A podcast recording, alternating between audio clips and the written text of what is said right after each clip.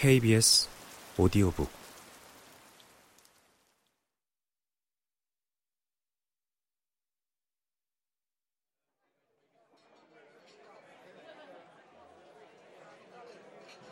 우리는 그동안 한 번도 그의 집 밖에서 함께 술을 마신 적이 없었다. 우리가 잔을 본 지도 꽤 됐군, 벤드릭스. 어찌된 일인지 다들 나를 성으로만 불렀다. 문학에 관심이 깊은 부모님이 지어준 제법 근사한 모리스라는 이름은 내 친구들이 부르라고 지은 게 아닌 모양이었다. 꽤 됐어.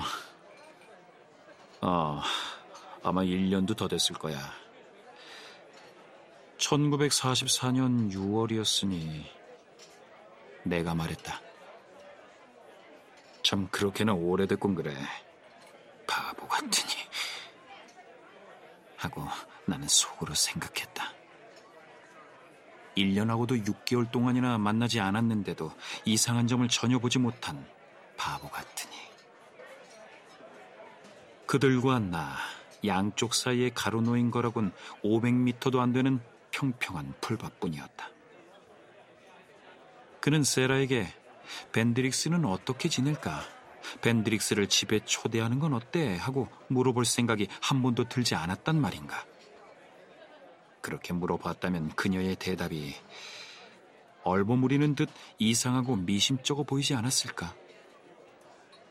나는 연못에 던져진 돌멩이처럼 그들의 시야에서 완전히 벗어나 있었다. 그 돌멩이가 일으킨 파문은 일주일쯤, 어쩌면 한 달쯤 세라의 마음을 어지럽혔을 테지만 헨리는 전혀 눈치채지 못했다. 나는 그 눈치 없음의 덕을 보았음에도 헨리의 무신경함을 증오했다. 다른 사람들도 그 덕을 누릴 수 있다는 것을 알았기 때문이다. 부인은 영화 보러 갔나? 내가 물었다. 아니, 영화관엔 거의 안 가. 전에는 자주 가던데. 폰트프렉트 암스에는 경기가 좋아 떠들썩하고 흥겨웠던 때의 유물인 크리스마스 장식이 아직 그대로 있었다. 연보라색과 주황색 종이로 만든 여러 개의 종을 달고 종이 테이프를 두른 장식이었다. 젊은 여주인은 몸을 기울여 가슴을 바에 꼭 붙인 채 무시하는 듯한 눈으로 손님들을 쳐다보았다. 예쁘군. 헨리가 건성으로 말했다. 그런 다음 조금 주눅이 든 얼빠진 모습으로 두리번거리며 모자 걸 곳을 찾았다. 나는 헨리가 이전에 가본 적이 있는 술집이라곤 기껏해야 관청 동료들과 함께 점심을 먹으러 간 노선벌랜드가의 스테이크 전문 음식점 정도였을 거라는 인상을 받았다. 뭘 마실 텐가? 위스키 한 잔 하고 싶네. 나도 그러고 싶지만 여기선 럼주로 만족해야 할 것 같네.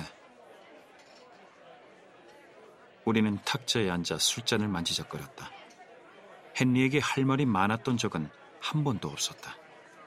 만약 1939년에 고위 관료를 주인공으로 하는 소설을 쓰기 시작하지 않았다면 과연 내가 헨리나 세라를 사귀려고 그토록 애를 썼을지 의문이다.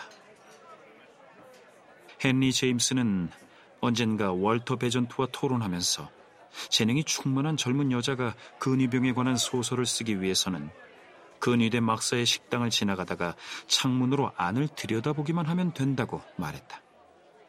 그렇지만 소설을 써 나가다가 어느 단계에 이르러 세부적인 것들을 확인하려 할 경우 그 여자는 근위병 한 사람과 잠자리를 같이 할 필요가 있다는 것을 깨닫게 되리라는 게 내 생각이다.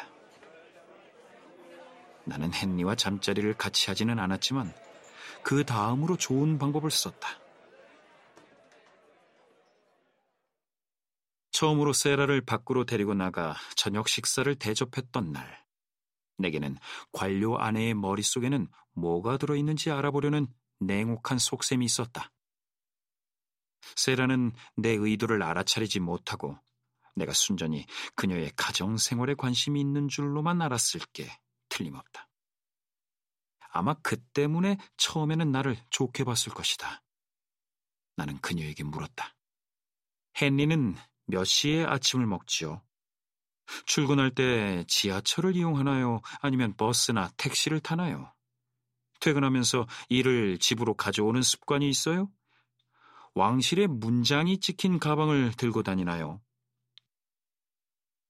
세라와의 우정은 나의 관심에서 피어났다. 세라는 누군가가 남편을 진지하게 생각해준다는 사실을 매우 기뻐했다. 헨리는 영향력 있는 인물이었다.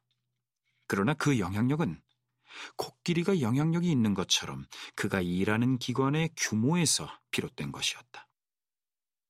영향력이 있는 것 중에는 실은 별 볼 일 없이 호들갑스러운 것들이 있는 법이다.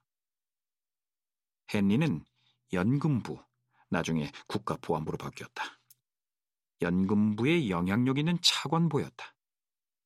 국가보안. 훗날 상대가 미워져서 뭔가 공격할 무기가 필요할 때면 나는 이 명칭을 꺼내어 비웃어 주곤 했다.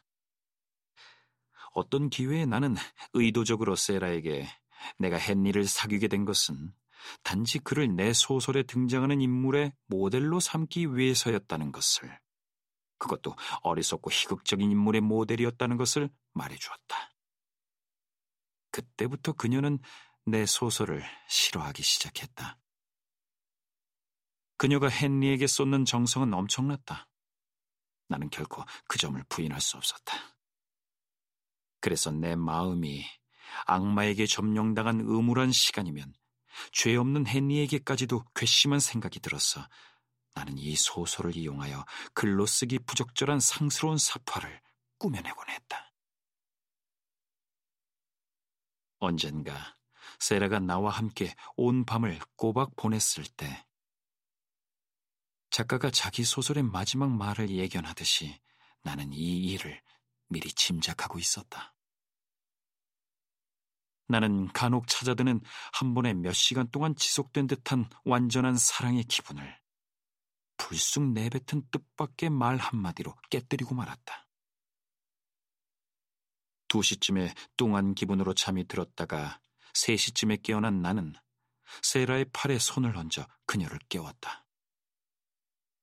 나는 모든 걸 다시 잘해보려 했던 것 같다. 내 희생자는 잠이 덜 깬 몽롱하고 아름다운 얼굴을, 신뢰하는 표정이 가득 깃든 얼굴을 내게로 돌렸다. 세라는 이미 우리가 다투었던 일을 잊은 모양이었는데 나는 쉽게 잊어버리는 그녀의 성격에서도 새로운 꼬투리를 찾아냈다.